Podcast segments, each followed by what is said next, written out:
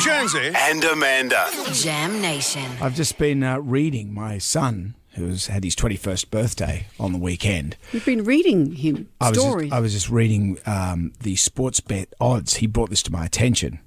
We're in the pub having a beer, and he likes to. The kids these days they like to have a flutter on sports bet, and he said, "Oh, you're paying eight dollars fifty for best on air team in the radio the awards. radio awards are coming up in a few weeks. We're paying what? Eight dollars fifty. Now, I don't understand odds, but that doesn't sound like they think we're good. No, that's long odds. Like eight dollars fifty.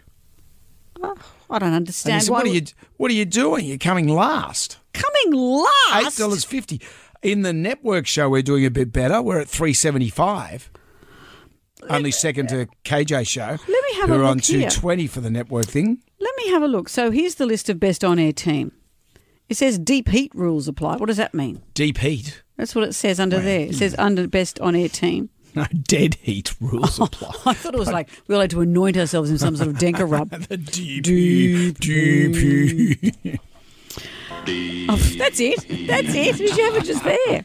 So Good on you, Ryan. the shows are Carl and Jackie O, Yep. Nathan, Nat, and Sean. They're in Perth. How come they get What do they're they pay? half our odds? Four dollars.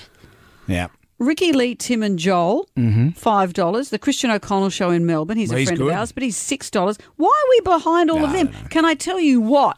What?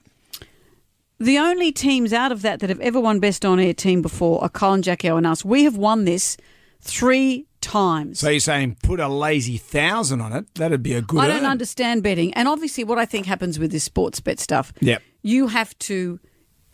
You have to contribute, don't you, by saying, here's what I think, here's who I think will win, and therefore that's how they set the odds.